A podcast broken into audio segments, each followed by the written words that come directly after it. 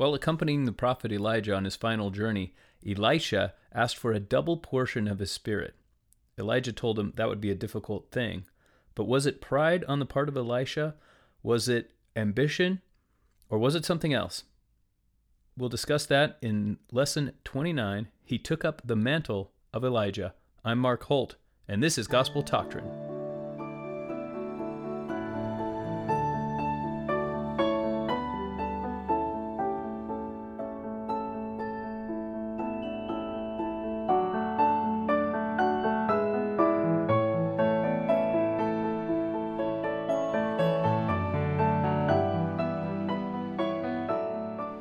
Welcome to this week's podcast. So grateful to be back with you.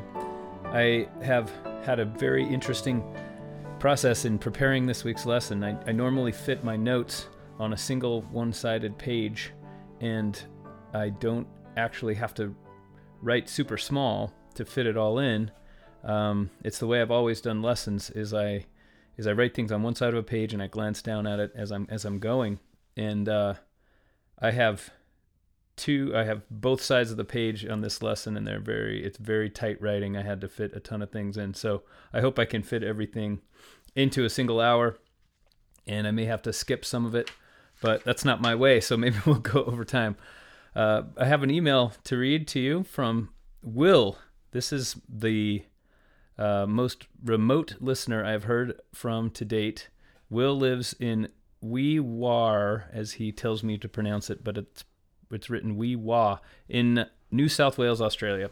Will writes, I live in a remote outback town in New South Wales, Australia named Wee Waa, pronounced Wee War. I have been serving in the branch presidency for the past five years, and due to our branch being more like a twig, we only meet for a two hour block and miss Sunday school and gospel doctrine each Sunday.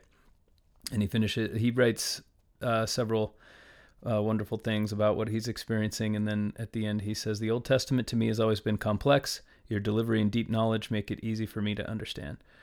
Will, thank you so much for listening.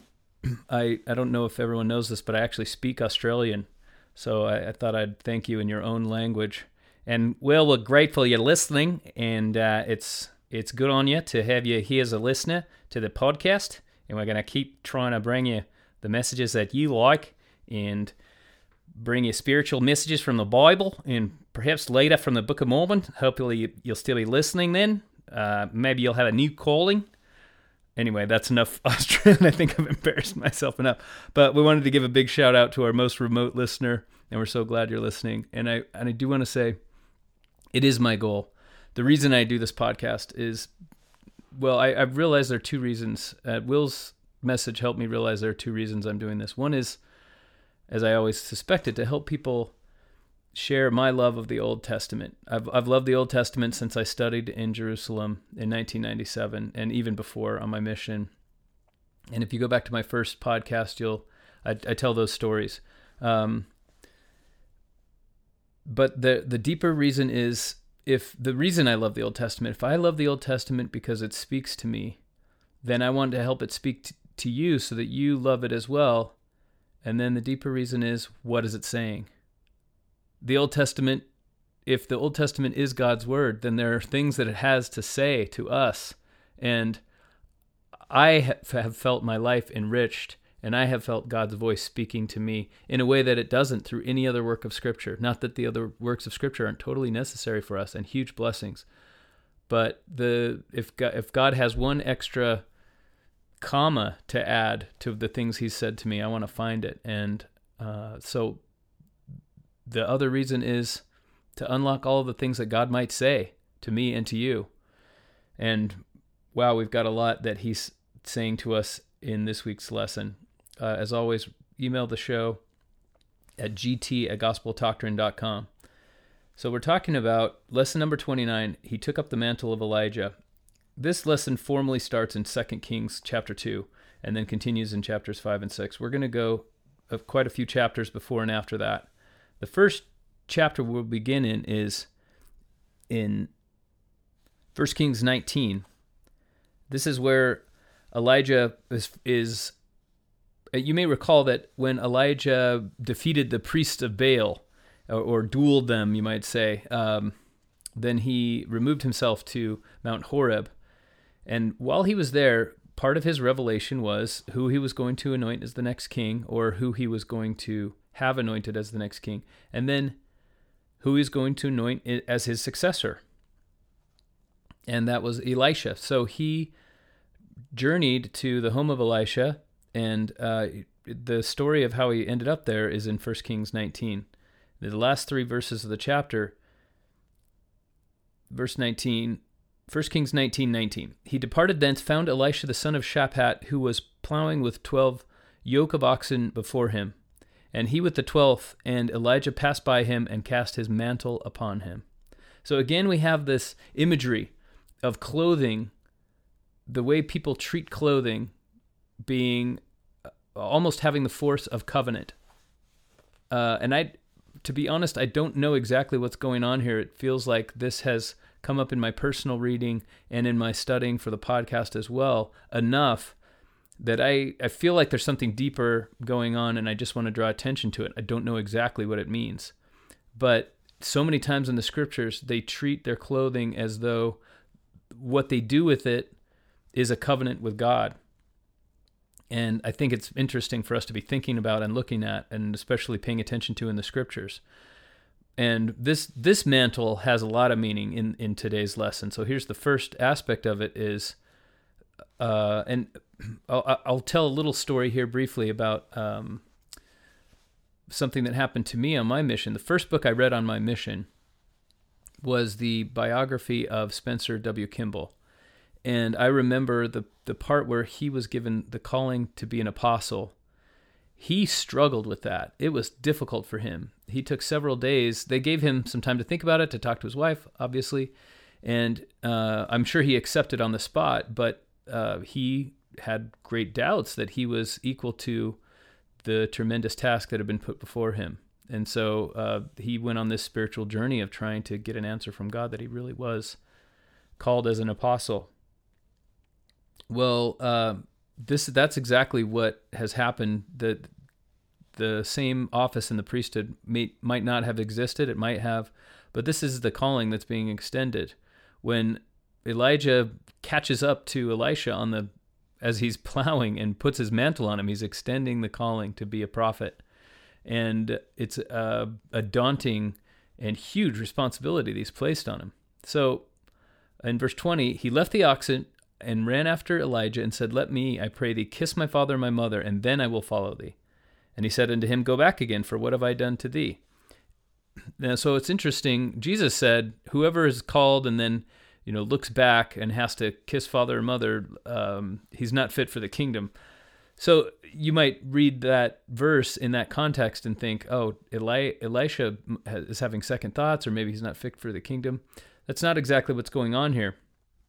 He says to Elijah, I need to go back and kiss my father and mother. But then what does he do? In verse 21, he returned back from him and took a yoke of oxen and slew them and boiled their flesh with the instruments of the oxen and gave unto the people, and they did eat. Then he arose and went after Elijah and ministered unto him. So Elisha says he needs to go back and say goodbye to his family, which would be totally reasonable, I think. Uh, but then he doesn't actually do that. First of all, we know that Elisha is, if not wealthy, at least very comfortable materially. He's plowing with 12 yoke of oxen, but he's also willing to work hard. He has enough money to hire 11 people to work his oxen and yet he's doing one of he's he's manning one of those yoke himself so he's willing to work he's comfortably situated financially and what does he do before he leaves he takes the instruments of the oxen which are the yoke and the the wooden implements used to bind these oxen to work together and he burns them and boils the oxen with that fire and then feeds it to the people. In other words, he's not looking back. He's saying, I'm, I'm, I understand what has been asked of me, and I'm bidding farewell forever to my former life. I'm burning the bridges behind me. Uh, and, and then he runs after Elijah. So we can presume, I don't, perhaps, or maybe he just has tremendous faith, but we, I kind of think that he probably received his own witness from God before this point, the prophet's coming to you and he's going to have something big to ask of you. And he'd prepared himself spiritually and mentally for that for that event and he knew that he would be bidding farewell to his former life and he was he was ready to do that. So it's just interesting to see how he received the call and it's also interesting to see how the call was extended. So now we jump forward. The the stories for the next several chapters are about Elijah and Ahab. We we've kind of covered those, or at least uh, on a general in a general sense. But then at the the final chapter of First Kings, and as we discussed last time, First and Second Kings is really just a an artificial division. It has more to do with the length of a scroll in ancient Israel. How long, how much could they fit on a single scroll? Than it does about narrative continuity. This is really one book, the Book of Kings, and it's split into two parts artificially. Nevertheless, in the final chapter of First Kings, well, let me put it this way. The next story that concerns our lesson has to do with Elijah knowing that he is going to be translated.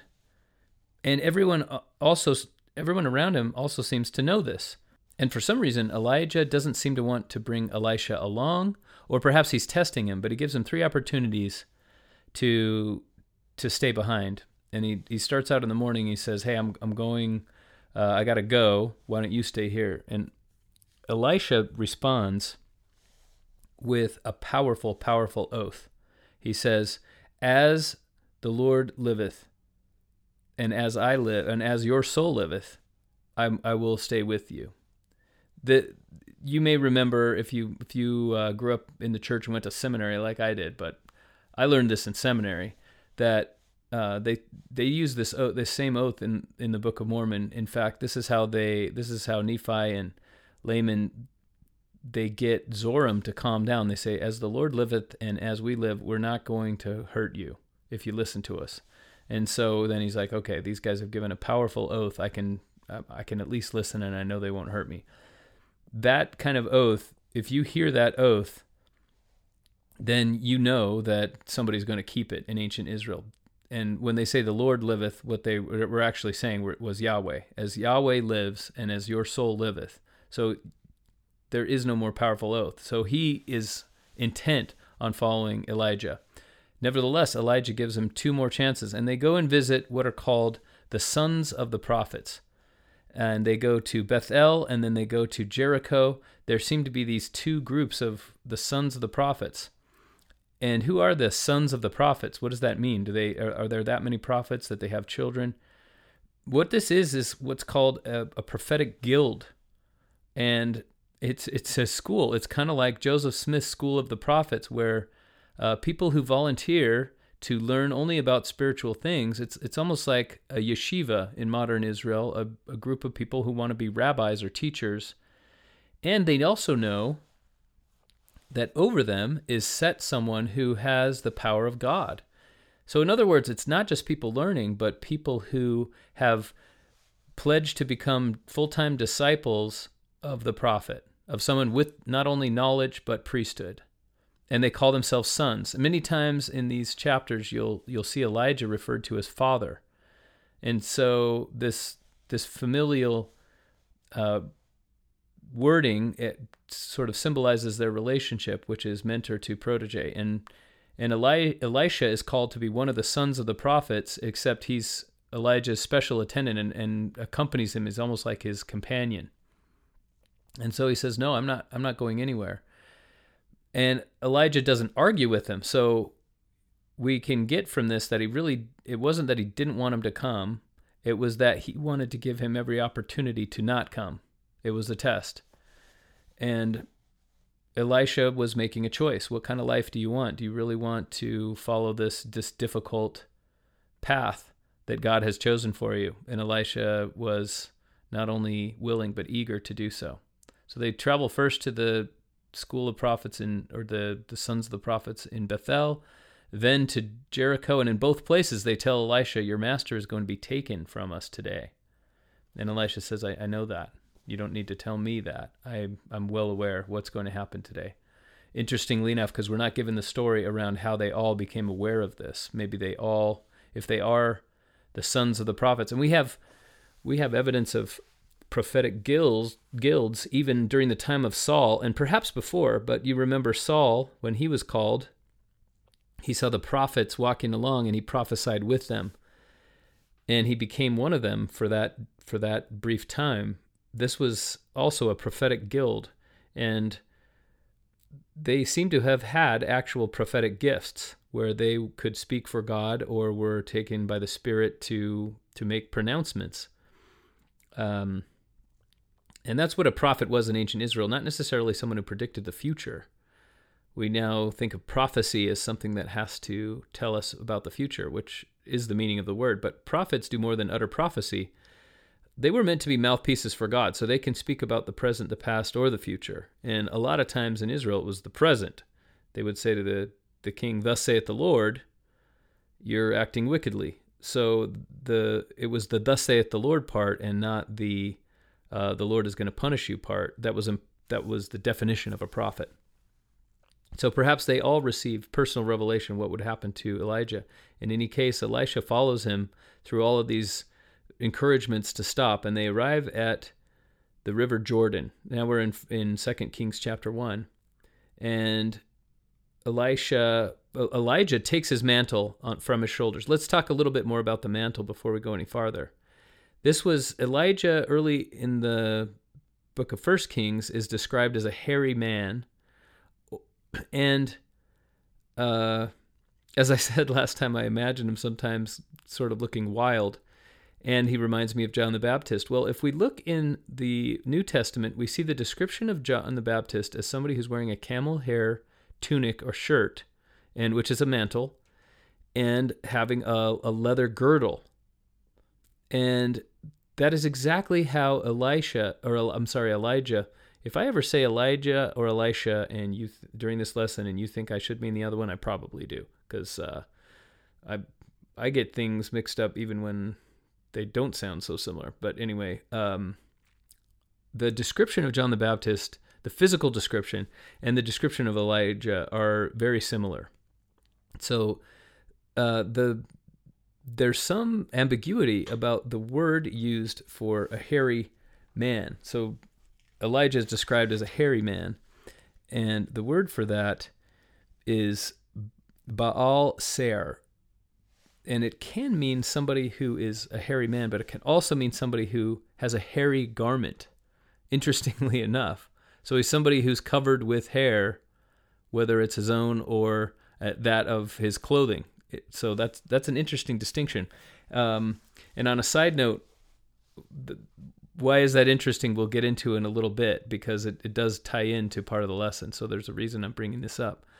But you you recall Jesus gives uh, what we what is commonly believed to be a uh, parable, which is wolves will come unto you, or or these uh, false prophets will come unto you in sheep's clothing, but inside they are ravening wolves. And this has actually become a proverb in modern English, which is a wolf in sheep's clothing. And so we always assume that Jesus is speaking figuratively when he's talking about the sheep's clothing. In other words, he's he's descri- he's disguised as one of the flock. But it actually might be the case that Jesus was speaking literally because people during Jesus' time would have had the book of Kings and the description of Elijah to understand oh, this is what a prophet looks like. He's somebody who shows up wearing a leather girdle, wearing a, a hairy garment, and looking wild, as if he lives in the wilderness and is cared for by animals. And that is, in fact, what John the Baptist looked like. And so this was a commonly understood paradigm of what a prophet, how a prophet would appear. And so beware of those who come unto you in sheep's clothing, in other words, covered in a hairy garment that is made from a, a sheepskin, who's wearing a sheepskin mantle. This might have been what Jesus meant. We don't know for sure, but isn't it an interesting idea that Jesus might have been speaking literally? Beware of people who come unto you who have put on the guise of a prophet, but they're false prophets, and inside they're ravening wolves. So that part he was obviously speaking figuratively, but he may have been speaking literally about the garment itself. So, Elisha, Elijah takes off his hairy garment, his hairy mantle, and it's made out of some sort of animal hair, and he smites the river Jordan with it. Now, it had been centuries since the river Jordan had been parted, and if you recall, it was Joshua. Shortly after the translation of Moses, Joshua took leadership of the nation of Israel, and the men carrying the ark, they had to walk right up to the river Jordan, and it was not until their feet touched it that it parted. They, they crossed over. We discussed that uh, a few months ago. And it has not been since that time. And the these sons of the prophets, 50 of them are watching from a distance. Jericho is right on the river Jordan. And so they're either in Jericho or a short distance from it watching this happen. And the the two prophets they go together and at this moment Elisha says to Elijah uh, or Elijah gives him one last chance to leave, and he says, No, I won't do it. And so then Elijah says, What would you desire for yourself? And Elisha makes an interesting request that I think is often misinterpreted. He says, I would like a double portion of thy spirit. Elijah says, You've asked a difficult thing, but if you see me as I go up into heaven, then you will know that it's granted. Now, what does Elisha mean? I want a double portion of your spirit. Many people think, and the book of Kings, the author of the book of Kings also seems to think that what Elisha wants is to be twice the prophet that Elijah was. Well, double portion might ring a bell in your mind. We talked about this when we talked about birthright. The birthright son in the ancient Israelite tradition was given a double portion of the father's inheritance. So if there were three sons, for example, then it the inherit, inheritance would be divided into four, and the oldest son would get two of those portions. And with that extra portion, he would be expected to care for his father's widow, his mother, and any female offspring that were still unmarried. So he had to care for his mother and siblings, in other words, those who got no inheritance. And perhaps, and be the, the patriarch of the family, perhaps over his brothers. Uh, and, and this was just the place of an eldest son. So what Elisha is saying is, I don't want to, not I want to be double the prophet you are, which would be a prideful thing to ask and would be sort of against the. Uh, I don't think he's comparing himself to any other person. What he's saying is, I want to be your heir, and I want to take care of those people in Israel who don't have an inheritance. So he might he might also be saying, I want to be the one in charge or to to look after these these schools of sons of prophets. Uh, and I also there are there are plenty of people who don't have a spiritual inheritance like they do, my brothers, but the the normal worshipers of Yahweh who are here in Israel. I want to be able to look after them the way that you have. When you're gone, I don't want there to be anything missing from their lives. And so Elijah isn't saying it's difficult for you to receive my spirit. What he's saying is, this is my interpretation. My my path has been difficult. So you've asked a difficult thing. In other words, you've set yourself on a difficult road. Nevertheless, if you choose it, then God will show you that you that you're called to that calling by letting you have the vision of me being taken up into heaven. So they cross the Jordan, and then uh, and and there's a steep grade on the other side. If you recall, Moses stood on the mountain there and looked out over Israel and saw what his people would inherit. So this would have been, and that's right on the other side of Jericho. And so this would have been where they were headed. And they probably went up into that same mountain. And so Elijah was taken up from very likely the same spot or, or the same area where Moses was taken up. And uh, Elisha sees it happen. He sees the chariot come down and take him, and he and he says, "My father, my father." Uh, again, this this imagery of, of Elijah as the father, and and Elijah, Elijah's mantle falls to earth. So here's another garment uh, symbolism. Elisha rents his garment in two. Now rends, and the uh, this is a common. If you look up the word rend in your scriptural search, you'll see that anytime someone gets really, really upset, they rend their garments. And so that might be what's going on here. But it also might be a symbolic gesture saying, first of all, when when Elijah first put his his mantle on Elisha, he was saying, I want you to be part of what what we would today consider my first presidency. I want you to be my first counselor. And that was Elisha's calling. And he wore his own mantle, which was the mantle of the first counselor in the first presidency, as it were. And when Elijah was taken up, Elisha rends that garment, meaning the presidency is dissolved. This is how I'm reading this, this chapter. And then he takes up, this is the title of our lesson, he takes up the mantle of Elijah. So he puts on the prophet's mantle and he realizes that a new presidency has been formed. So then he returns to the River Jordan. The, the prophets, the sons of prophets, are still watching from Jericho, and he smite, smites again the River Jordan with this mantle, and it parts. And so they all see this. And this is important. It's not only that the prophet has a successor, but that that's the prophet is known to have a successor. And I believe that's why Elijah would perform a simple miracle for the for the pur- purpose of crossing over Jordan. If you've ever been to the Jordan River, you can walk across it today. I don't know um, whether this was the case then, but it's a muddy river and it's slow. You can walk across it without ever having your head go underwater, without having to swim. So you would get wet for sure. It would come up to your waist or your chest, depending on where you crossed. But they could have crossed it without dividing it and um, even if they had to swim a little bit, it's not a river with rapids that would drown you. They could have swum across, but they chose to part the river. And I don't believe God does miracles like this in order to satisfy people's uh, momentary whims, right? God has a purpose. If He's going to grant His power for a miracle to be accomplished, then that should have some spiritual benefit to the people who witness it and experience it. And I think these 50 sons of prophets needed to know that there was a continuation. Now, um, the prophet Elisha immediately sets about taking charge of the school of prophets, and and they say, "Well, we're going to look go look for." They know what's happened to Elijah. They know he's been taken up in a whirlwind somehow, whether Elisha told them or not. And they say, "We're going to go look for him in case this whirlwind has deposited him on a mountaintop or somewhere in the wilderness. We're going to go check for him. And, Eli- and Elisha says, What are you talking about? Don't send anyone. But they do it anyway.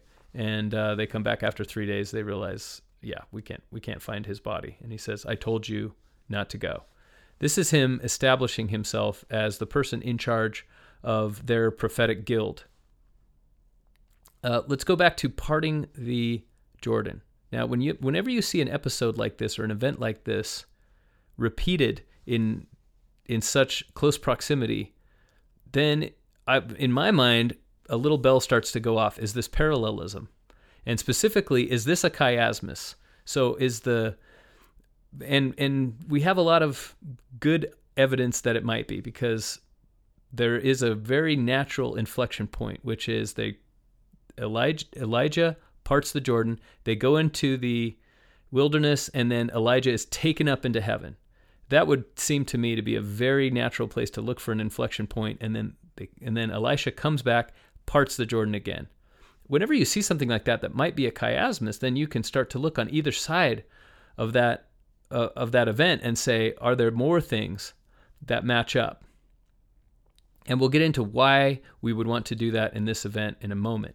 Well, actually, we'll do it right now because I talked about how um, Elisha takes. This is still we're still in First Kings chapter one, or we might be in chapter two now, but uh, we're we're right in the first couple of chapters of first. Or, I'm sorry, Second Kings, and Elisha has taken control of the, the the school of the prophets, and then he has, and then what? Something interesting happens, and I've actually heard this story used as I'm going to go into a pretty detailed and lengthy um, digression here, but I have a purpose and and uh, I'm doing it on purpose. So bear with me. But there's an episode here that that has challenged a lot of people's faith, and that's where um, Elisha is journeying away from the city of Jericho, and then some little children come up to him and say, Go up, thou bald head. This is the King James translation Go up, thou bald head. In other words, it looks like some people are mocking him for the way he looks. And he curses them in the name of the Lord, and she bears come out of the wilderness and and t- tear up 40 and two of them. And you read that passage and you think to yourself, what? What? The prophet is walking along, people make fun of him, and he curses them in the name of the Lord, and then the Lord answers and sends bears. So this is a very strange passage. And there are people who uh, who have had their faith utterly demolished for far less, but I know that people have um, stopped believing in the God of Israel, the God of the Old Testament, because of verses exactly like this, and because of this this very verse or these very verses. In other words, they can't believe in a God who would destroy little children for making fun of a of, a, of an old man. And neither can I. Neither can anyone, by the way. So, what is going on? Well, the first thing I would say is it's important to realize that if you do believe in God and you believe He's a loving God, then of course He wouldn't do that. So, you may be missing something in what's happening, and there is a lot missing from this passage. And uh, we're going to talk about one attempt to reconstruct this missing context. But the point is, context is everything. And even if we had context, when we read the Old Testament, we're reading uh, an ancient Hebrew text. And it would be like somebody from the middle of an African village coming to America, and you and I are having a conversation. And let's say they have a little dictionary that allows them to very quickly look up the words that we're saying. Does that mean we would they would understand our conversation? Especially if I were to throw in, let's say, a movie quote or uh, a reference to an inside joke that you and I had, right? This there is a ton of cultural exchange that is going on with every conversation there is. And the the Old Testament is certainly no exception to that. So you and I might have a translation of what the words mean in the Old Testament, but that doesn't mean we get the context. Hugh Nibley said about translation that anyone could do it, but no one could do it perfectly. And nowhere is that more evident than when we read the Old Testament, because uh, as I've discussed earlier, the Book of Mormon was written for our day. The prophet historian Mormon was inspired to write what he wrote in order to be interpreted and understood by a later audience. But that isn't the case with the Old Testament. It was written for their day. And so then, therefore, we have to work harder to unpack and to decipher what their messages and their cultural context would have been. So, what's going on when, when these people are saying, Go up, thou bald head? Well, the, the chiasmus that exists is a clue.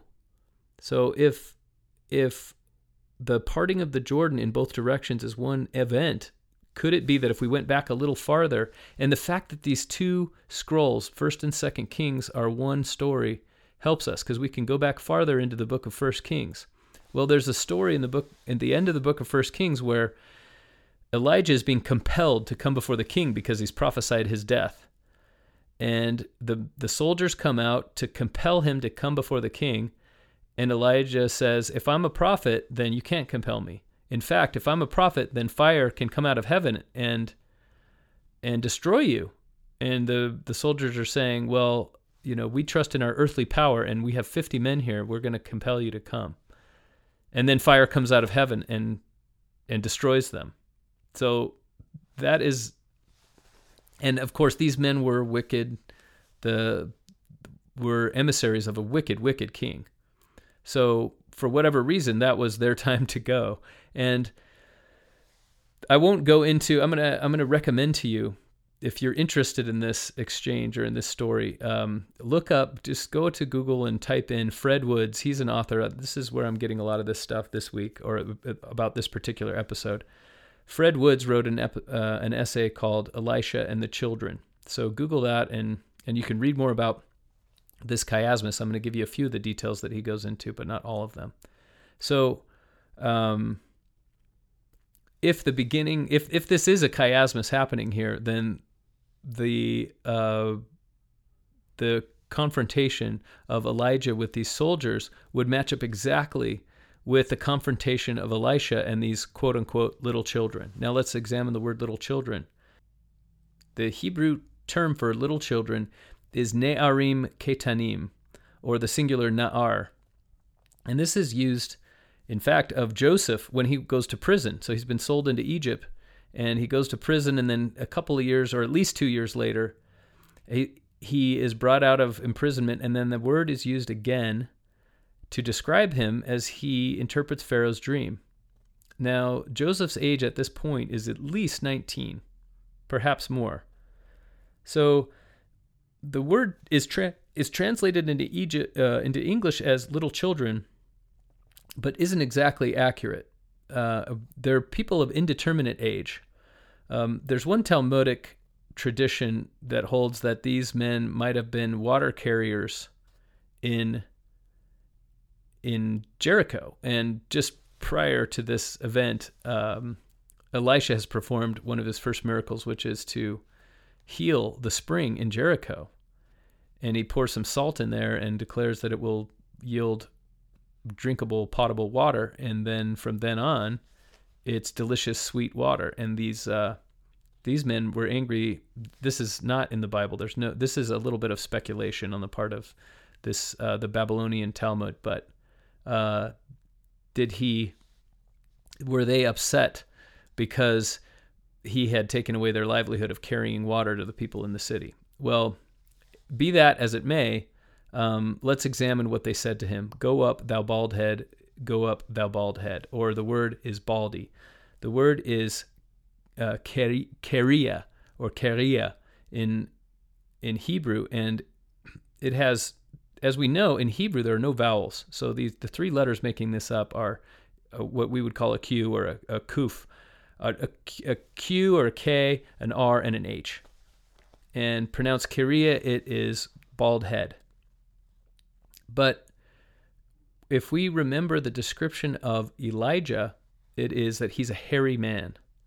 So, what are they actually saying? What are these children? What are these youths? What are they saying? Why are they angry with? First of all, why are they angry with Elisha? We've we've given one reason why they might have been. And what are they saying to him when they say, "Go up, thou bald head"? Well, go up. Um, I I always assumed that this meant go on. You know, go on, thou bald head. Whatever whatever that means. That there, that there was some ancient Hebrew meaning, or that there was some meaning in King James era English that I was missing. But actually, there's not. So we have to look for a meaning in the words "go up." Well, what what event have we just witnessed where somebody went up somewhere?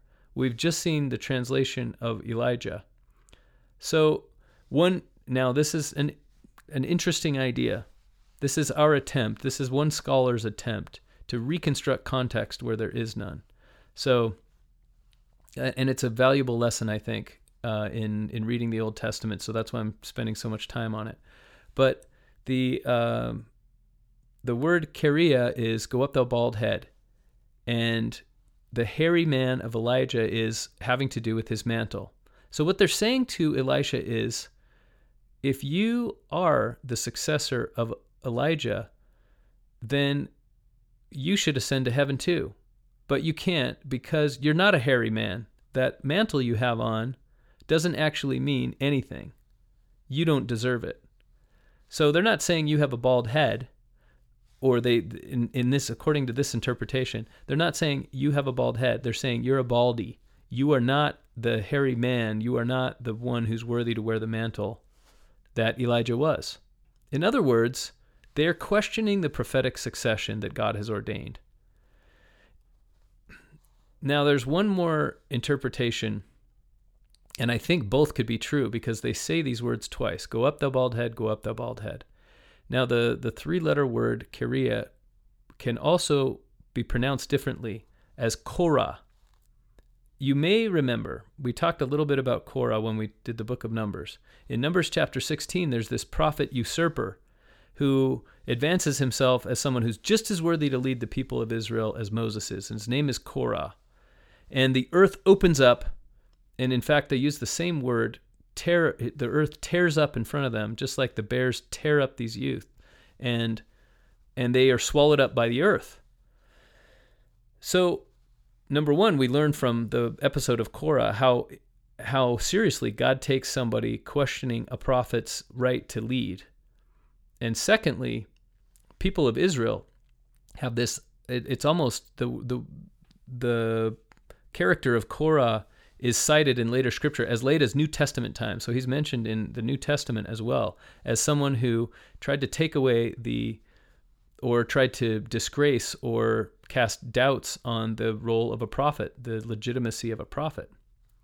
So he was a well known figure. So, one idea is there are 42 or more of these young men, young, strong, they might have been quite strong. And in fact, the word uh, that is used to describe them is also used to describe the guards that attend the sons of the prophets in other places in the book of Kings. So, they might have been, actually been military men. They might have been threatening Elisha. Again, we're trying to reconstruct context, so there are some guesses that are involved. But they come out and they say, uh, Ascend to heaven then, Baldy. Ascend to heaven then, Korah. In other words, you are not Elijah, and you are like somebody trying to take the you are like somebody trying to take the authority of the prophet like Korah did to Moses. Go up into heaven if you can. We don't believe your prophetic calling. And then what happens next is to me very reminiscent once we once we have this context, this possible context in our head, what happens next is very reminiscent of what happens in Alma chapter 30 where Korihor has said, I, I don't believe in a God. Not only do I not believe in God, but you don't know if there's a God. If you do, if there is a God, show me a sign. And Alma says, Okay, but if I show you a sign, it's not going to be on someone else's head, it's going to be on your head. And Korihor says, Yeah, whatever. I don't believe that you can show me a sign. And then Korihor is struck dumb. And he eventually ends up dying because he can't talk and because people, he's disgraced. And uh, the this is very similar. Elisha turns around and says, I mean, he curses them in the name of the Lord. We don't know what the words of the curse are, but I can imagine that they're similar to what Alma said, which is, okay, if I'm not a prophet, then these words will have no effect. But if I am, then let God deal with you. And then bears come out of the wilderness. And basically, this is God saying, Why are you questioning my prophet? You don't have the right to do that. And the, the consequences to you, not only you're questioning him, but you're threatening him and that's not okay. So the the I, I just went through this entire story to kind of uh, illustrate how it is very easy, especially when we are reading a, a cultural and very context laden document from text from ancient in an, not only an ancient culture but an ancient language an ancient t- series of traditions that we can't possibly understand all of we make a snap judgment about one event and we think, God must be different than I ever believed. I don't believe in him anymore. Rather than taking what we know about God and realizing there must be something that I'm missing here, what is the more reasonable approach? Isn't it more reasonable to say, I must be some I must be missing something here? So when you read something in the you know early in the book of Samuel where it says an evil spirit from God came upon Saul and he tried to kill David a lot of people have thought, oh, God, you know, God sometimes he's just on David's side. And he he motivated Saul to try to kill him. Well, okay, what's more reasonable? Is it reasonable to think that God motivated Saul to commit murder or that you might be missing something? So this this is my point is when we read a difficult passage in the Old Testament, the the first our first instinct should not be, oh, God must be different than I thought. He, he's not actually a loving God. Our first approach should be to think, I might be missing something. There may be some context here that if I knew more about their culture and language, I could understand.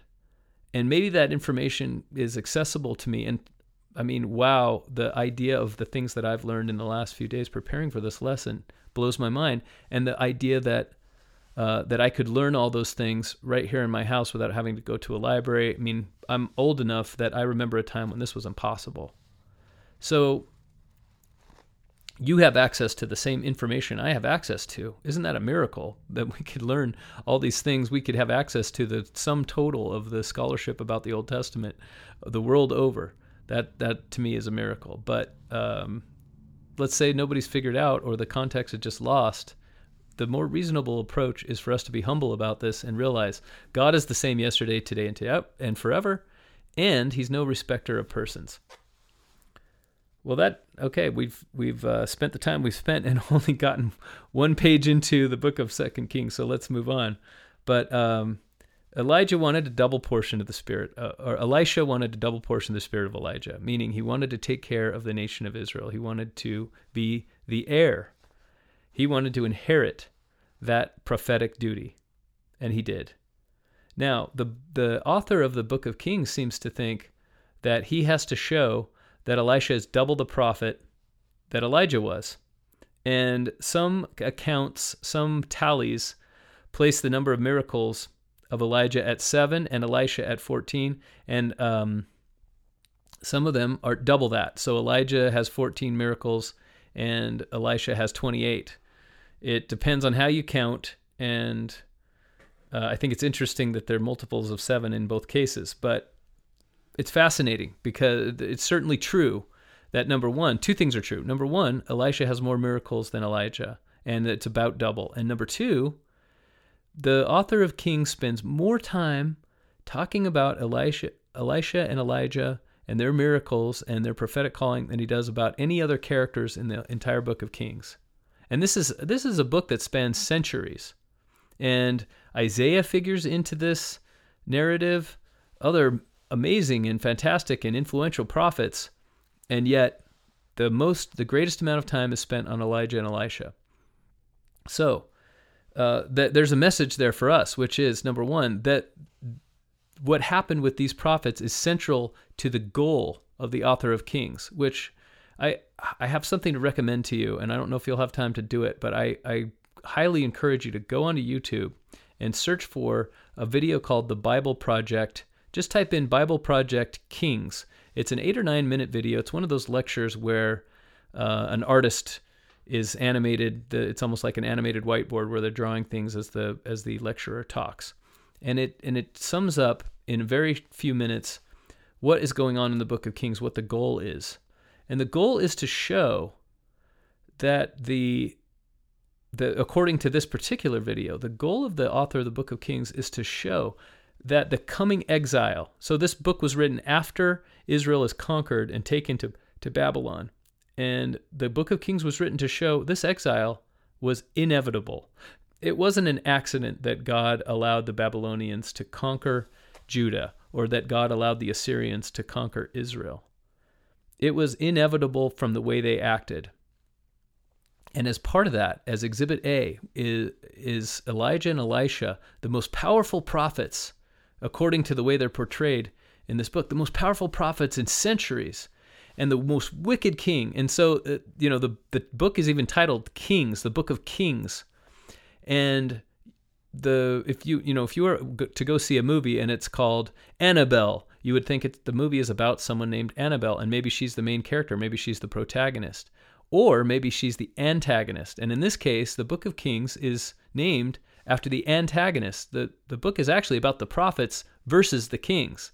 And the prophets are saying, repent and live a righteous life, and God will bless you and bring about this Davidic Messiah, messianic king. And the people are saying, what we want to do is to worship other gods besides Yahweh. And so that's what we're going to do. And we're going to have all kinds of wickedness.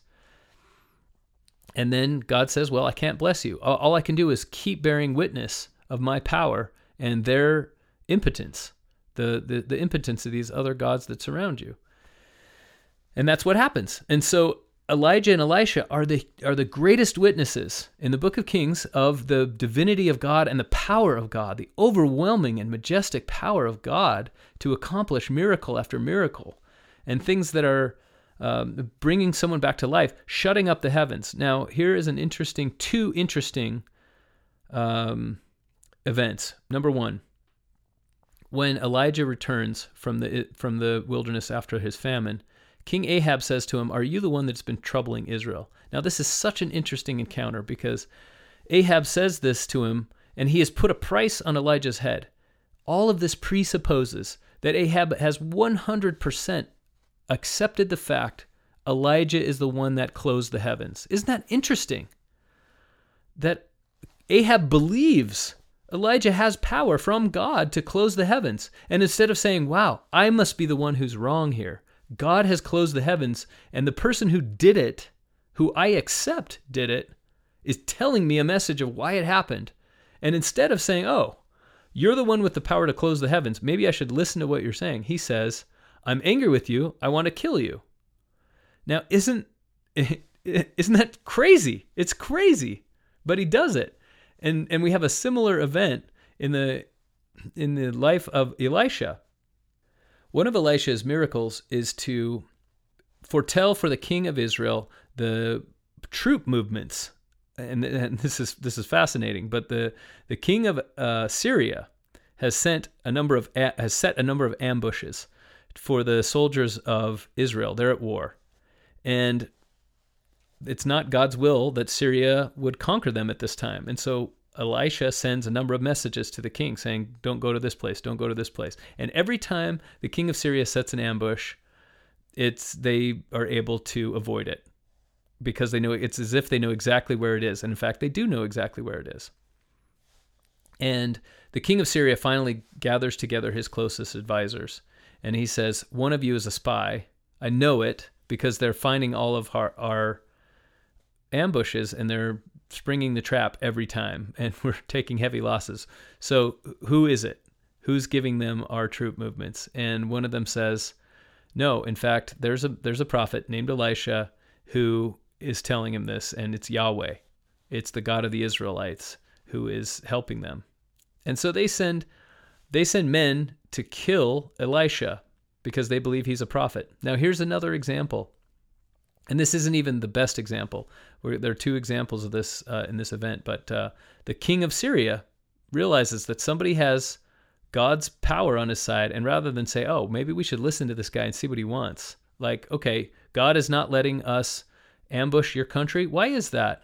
Why is God not letting us do that? And what is God's will? Rather than saying that, he tries to kill the person who's hearing it. And so this this army, this is the the famous story. The army surrounds Elisha. He's it's known where he lives, and so they, they go and surround the city. And Elisha has a young man with him. We can presume from the sons of the prophets, and he says, uh, "Elisha, we're surrounded. We're going to die."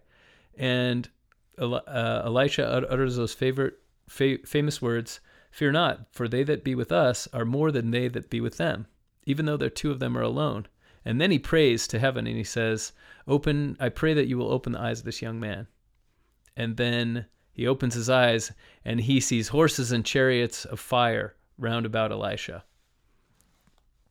What happens then? The the army is struck blind and Elisha is able to lead them right in the middle of Israel, all the way to Samaria, the capital. And this army is surrounded by the forces of Israel. And then he takes the blindness from their eyes. But he forbids the king of Israel from killing them. So they give them dinner and they send them home. It was a testimony to them that God is powerful. This was their attempt to convince them hey, you should be listening to the prophet rather than trying to kill him, don't you think? and here's some proof that I'm a prophet. So do you want to maybe pay attention to that? Well, they don't. So they they get away free, and the king of Israel is so angry with uh, Elisha because he forced his hand. He would not let. He would not give his permission. He would not give his blessing, his sanction on the idea that the king of Israel can kill these soldiers who are now in his power. These men have been trying to kill him. So he's justifiably angry, but again, he doesn't listen to the prophet. And then uh, or he does listen, but he he has a terrible attitude about it, and he bears a grudge. And so the army, of course, comes back. These Syrians, and they lay siege to the city of Samaria. And the siege is so bad. This this is, uh, I mean, I have to recount this event because it, it it almost boggles the mind. But a woman is the the famine or the the siege gets so terrible around Samaria. There's no food, and everyone is feeling like they're going to die and they're starving to death and they're um, the the desperation you may have read stories of sieges throughout history but the desperation that happens in a city under siege is terrible thing to behold. And the king is walking along one day and uh, a woman says oh king i need your help. And he says well i mean if god isn't helping you i don't know what i can do at this point. And the woman says i need your help because my friend and i we we made a deal she said to me, "Let's eat. Let's boil boil your son today and eat him, and then tomorrow we'll boil my son." So we boiled my son, and then she hid her son, and she didn't she didn't keep her part of the bargain. And the king is just his mind is blown that his his uh, citizens have reached this point of desperation. It, and I read this passage again, and it reminded me of a news story I saw where the the the drug the person called uh, the cops on their drug dealer because he sold them drugs that weren't quite pure enough, and the co- you know the cops obviously come and they say, "What are you, what are you reporting this to us for? This isn't our job to make sure you get good drugs." And so obviously everyone was arrested, but uh, the king is saying, "Wow, wow, this we are at this point," and so he blames Elisha, and he thinks if Elisha has al- had allowed me to kill these men, this army so he sends one of his ministers to go kill Elisha, and the minister shows up and he says, We're in such desperate straits. The king has asked me to, to come make you answer for the position we're in. And Elisha makes an intro. This is one of the miracles of Elisha. He says, By this time tomorrow, the the food and everything that the people in this city are wanting is going to sell for cheaper than anywhere else. And you're going to see it, but you will never taste of any of it, he tells this minister, because the minister is threatening his life. And you read that and you think, what, what are you talking about? We are surrounded by this army. There's no way food could come in here. In any case, then there are these two characters. They remind me of it. It is almost like comic relief in any movie you'll see. It's Rosencrantz and Guildenstern from Hamlet. These two men are uh, they're beggars and they think, well, let's uh, we're going to die here. We might as well we might as well go try begging in the army of the Syrians, and the worst they can do is kill us. But we're going to have a way worse death if we stick around here. We're either going to be killed by them when they sweep in, or we're going to starve to death. So let's go let them kill us now. And they go out there and they discover the entire Syrian army has run away.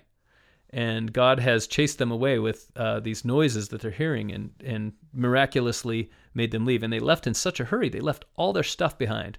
So these men loot the camp, and then about halfway through the night, they say to themselves, you know, it actually would be pr- pr- pretty bad for us to loot the entire camp and not tell anyone what's going on that you know they might there might be people starving. Yeah you know let's just loot a couple of tents and then let's go in and tell the people what's going on. So these men loot a couple of tents and then they go into the city and let everyone know and within just a few hours, there's so much food and there's so much plenty in the city that Elisha's prediction, his prophecy comes true.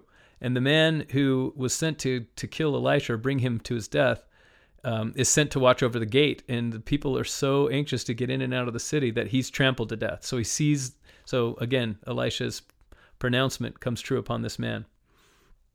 Uh, the which brings up so this the story of somebody being in the Syrian king's court and knowing about Elisha. who is that? How do we how do we how did they know about that? This brings up the story of Naaman, and Naaman is a man who is a, a general in the Syrian army, and he has this terrible skin disease. We don't know. It's called leprosy, but leprosy was such a general term in those times, so we don't know exactly what was wrong with him. But he has this incurable disease, and it's disfiguring, and it's uncomfortable, and it's miserable. But he's such a powerful commander, and the Syrian king loves him. And then one of the slaves attending someone in the court says, "It's too bad he can't go to uh, Elisha because, or he can't, he can't." Yeah, I think he does even mention Elisha. It's too bad he can't go to Elisha because there's a prophet in Israel, and Yahweh is a powerful God, unlike you know your stupid gods you have here, and so uh, they could cure him there. I know it. And the Syrian king eventually hears about this, and he says, "Okay." So he sends a letter to the king of Israel, saying, "Oh, I'm sending Naaman with this letter. And if you can't cure him, then uh, I'm going to sweep in and attack your country. And the Israel, Israelite king is freaking out. And Elisha somehow either hears about it or knows about it prophetically and sends a letter and says, don't trouble yourself. Send this man to me. I'll take care of it. And then you know the story of Naaman. Naaman arrives, and he's this prideful general, and he's a he's a high up man in a country much more powerful than the place he is. And here he is in this little city, uh, somewhere near the Jordan, maybe Jericho at this time. And um, instead of and, and so he, he's like okay fine i'll go see this stupid prophet of whatever their local israelite god is and i guess you know the king has told me to come here and the and elisha doesn't even come out to meet him he sends a messenger and says go wash seven times in the river jordan and as i said the, the river jordan we we have such a, a, romanticized view of it because it's where jesus was baptized it's the place where the israelites crossed over the river jordan the name is so iconic. The river itself is a muddy river, it's a stream about waist deep. So it's not dramatic. And Naaman says to himself, What? We don't have rivers in Syria? We have way better rivers. Why wouldn't I go wash myself in one of those?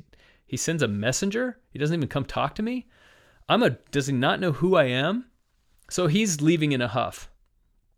And his servant says to him, hey, listen, if, if this guy told you to do some great thing, if he'd sent you on a quest, you'd you'd be doing it, right? Why why won't you just wash, dip yourself seven times in the River Jordan?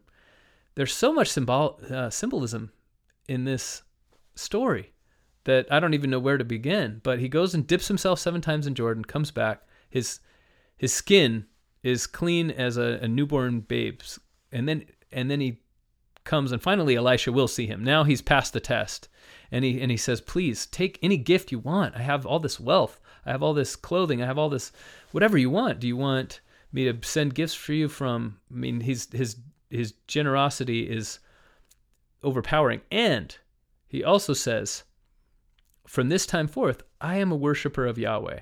You've shown me the power and and this is this is one of those uh the the episode that this brings to my mind is the centurion who uh, comes to Jesus and says, um, Will you heal one of my men? And I know from being a commander myself that you don't actually need to come, but you can just say it here and he'll be healed there. And Jesus says, I haven't found so great faith among all of Israel. Well, to me, that's what's going on here. It's this man who's who once he real once he sees the power of God, even though he's not part of the chosen people, quote unquote, he says, I am a follower of Yahweh from this time forth, and I have duties. I have to take my master into you know his temple, and I have to bow before his God with him, so that he can lean on my arm.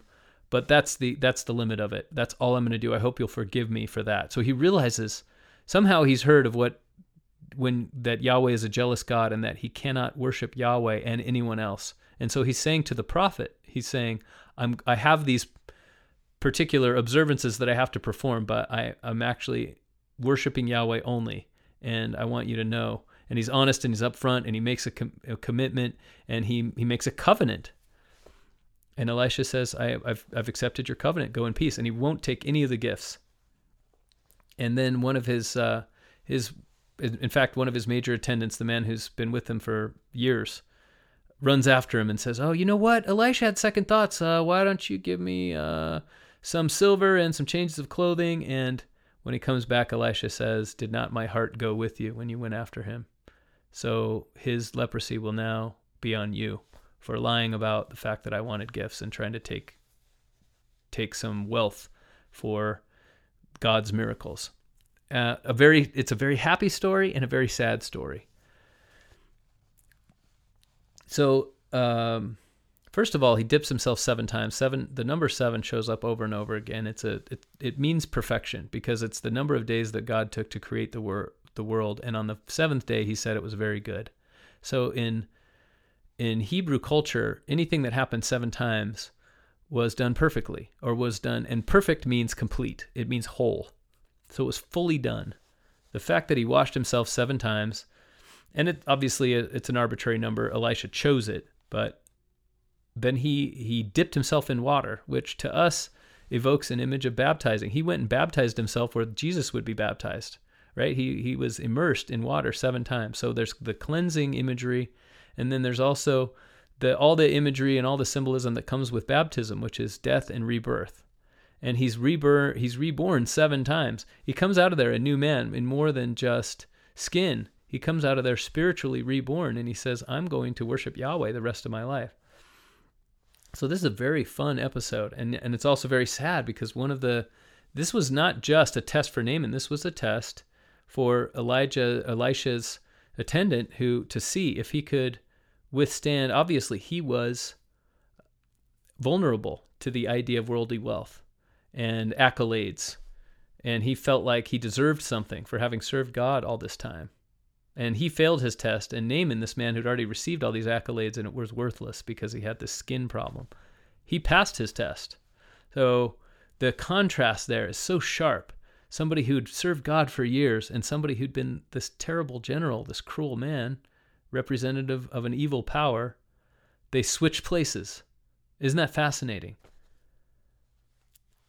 Let's talk about some more of the the miracles of Elisha. So he healed the waters. We talked about that. He there's this woman. Every time Elisha passes by, he has a common journey that he makes. She's a Shunammite woman, and he um, she realizes he's a prophet, and so she starts feeding him. And then she's she says to her husband, "Don't we have a room we can put aside?" And so he stays there every time, and she gives him free lodging and food every time he passes by. She's so anxious to serve the prophet. And finally, he says to her, What can I do for you? What can I do for you? What can God do for you? And she doesn't say anything. She's like, Oh, you know, I'm just, I want to serve you. And he says, This time next year, you will have a son. And she says, Don't please, like, look, this is, now we're not joking anymore. Don't hurt, don't say something like that because that would hurt too much if it didn't happen. Well, sure enough, that time next year, she had a son. And the son grows up and when he's a little kid, you know, he goes out to see his dad in the field and he says, "My head hurts." And his dad says, "Well, we're, you know, run and tell your mom." And he runs home and he puts his head on his mother's lap and dies. And the mother, what does she do? She says, "Put him in Elisha's room." She puts the body in in the room. She runs and finds Elisha, and he's in another town. She she brings uh, and Elisha hears about what happens, and he sends the same the same attendant. This is before the episode with Naaman he sends him to put his staff on the little boy's face.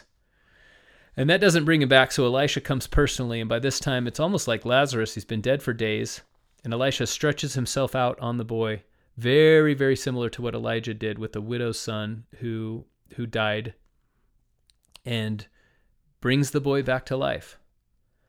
So that's another of the and, and so he loved this family and served them, and that's another and then uh, you know, one of Elijah's. So he, he's duplicated two of the miracles of Elijah. Another one of Elijah's miracles was the famine. He said to the king of Israel, "There will there will be no rain except by my word for three years." Well, Elisha says to this woman, "Take your family and go, because there's going to be a famine here for seven years." So all of the all of the miracles of Elijah are being duplicated by Elisha, but doubled. And it's to show the purpose of all this is to show the and I don't mean the purpose of God doing it. I mean the purpose of this being written and writ, sorry, written, righted, uh, being written and presented the way that it was is that the author of the Book of Kings is trying to show God's mercies are not lessening as the people get more wicked. They're becoming greater and greater. God is trying harder and harder. He's reaching his hand out farther and farther to see if he can bring Israel back from the brink. And Israel keeps refusing greater and greater outreaches, greater and greater attempts to bring them in to the fold of God. As uh, as Isaiah says later, how often would I have gathered you under my wings as a as a hen would gather her chickens, and you would not. This is that same imagery, but shown uh, through events rather than through a metaphor and that that's why all of these miracles were first related. I mean, that that is why so much time, so many pages are taken up with Elijah and then with Elisha to show that God's God's mercy is not decreasing. He he didn't give him one chance and then cut it off. It's increasing. So again, here we are with the uh, the evidence that we have of these um, two two wonderful prophets the evidence of God's increasing mercy, and we're left with the the lessons that we've learned from previous studies of this this book and the ones before it, which is the nation of Israel is meant to us in the latter days, our lesson that we can take from it. It is meant to represent each, each of our lives. So, what can we get from the book of, of Kings today? Number one, God's mercy is increasing. God didn't give us one chance and then say, uh, you know, that you had your one chance. I'm going to now shut up the heavens and you're you're closed off forever. I give you one chance, and then I'm going to give you an even better chance. At some point, I'm really, really, really hoping you'll listen. And if you are cut off, if you're led into exile, in other words, if you forfeit the greater blessings of the plan of salvation, it won't be because God chose for you to not have enough chances. It will be because it's truly not what you wanted. It will be because you chose to turn your back on God.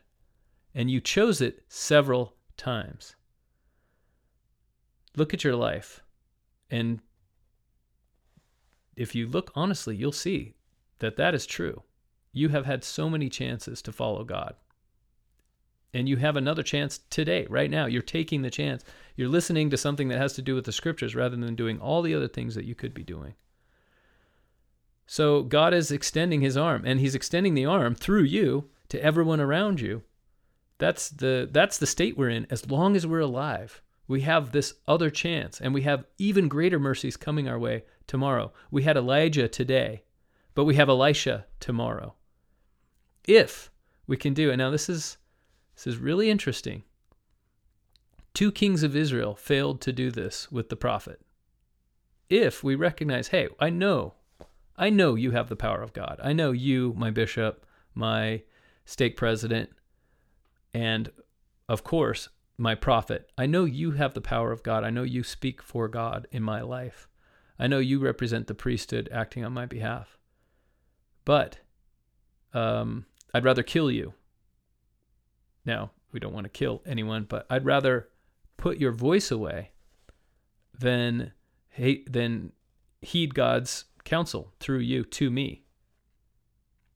I would rather acknowledge you have the power of God, you have the voice of God, you are the cause of my problems, and I would rather fight against it then humble myself and say, okay, how can I transcend what's going on in my life, the, the pain that I'm being caused? How can I transcend that by listening to you? What pain is there in your life? What pain has God had to bring about in your life in order to get you to listen that you can stop by listening? That is the lesson for us in He Took Up the Mantle of Elijah. So um, there are obvious parallels in of Elisha taking up the mantle of Elijah today. Uh, Joseph Smith and Brigham Young is one that is commonly brought up. You know, we uh, after the time of Brigham Young, the prophetic succession was well understood, so there wasn't really any controversy when uh, John Taylor took over from Brigham Young. But when Brigham Young took over from Joseph Smith, there was a huge controversy, and there were several rival factions because the church had a lot of power over the hearts and minds of the people. And I would say it's important for people in the church today not only to have a testimony of Brigham Young or of Joseph Smith, but also Brigham Young. It would have been like the people of Elijah's time not bothering to get a testimony of Elisha and then instead saying, Go up, thou bald head. We if we believe that Joseph Smith was, there were a lot of people, let me put it this way there were a lot of people during Joseph Smith's time that believed he was a prophet. They believed the Book of Mormon. And then they, then they were like, wow, Joseph Smith uh, has said some things that I don't like. And Brigham Young has continued those things. And therefore, he was once a prophet and he isn't anymore. There are a lot of churches who still believe those very words. So they believe Joseph Smith was a prophet that he either fell from grace or that they can't accept everything he said. The Book of Mormon is true, or maybe it's a an, an allegorical work. It's not what it purports to be, but it's a valuable spiritual metaphor. So our testimony should include and and can include not only that Joseph Smith was a prophet, but that he remained a prophet. And not only was Joseph Smith a prophet, but that Brigham Young was a prophet. At that point, I think you can safely extrapolate because Brigham Young said the, the means of succession is now established. And if Brigham, if Joseph Smith and Brigham Young were prophets, then every prophet that has succeeded is is obviously in that same category. But if you ever if you ever wonder, and and, and I do think our our testimony should include each prophet that comes in our lifetimes as well. But if you've ever wondered, hey, I'm not sure about what our current prophet is doing, I bet you that your doubts would be reinforced by vi- revisiting the question of is the Book of Mormon true? Is Joseph Smith a prophet? Is Brigham Young a prophet? And you can know by that, you can have your faith reinforced by that, that our current prophet is a prophet. Now, what has our prophet asked of us today? Uh, hopefully, you have something that comes into your mind that, that Russell M. Nelson has asked of you. He has taken up the same mantle that Elijah had, which is to perform those miracles and see those things and reveal those truths that God would have us know and see. So, can we humble ourselves? Are we going to be on the are we going to be the like the kings of Israel who know where the power is and refuse to follow it or can we humble ourselves and say, yeah, I'm going to be one of the sons of the prophet who listens and follows or I'm going to be like Naaman. Maybe I've been outside of what's going on, but I'm going to serve Yahweh from this day forward for the rest of my life. Having that level of humility is really the only way to fill our lives with those experiences where we're like the young man following Elisha who looked around and prayed to Yahweh and said, God, open his eyes. And he looked around and saw the mountain filled with horses and chariots of fire. It's the only way we can truly know and see that they that be with us are more than they that be with them. In the name of Jesus Christ, amen.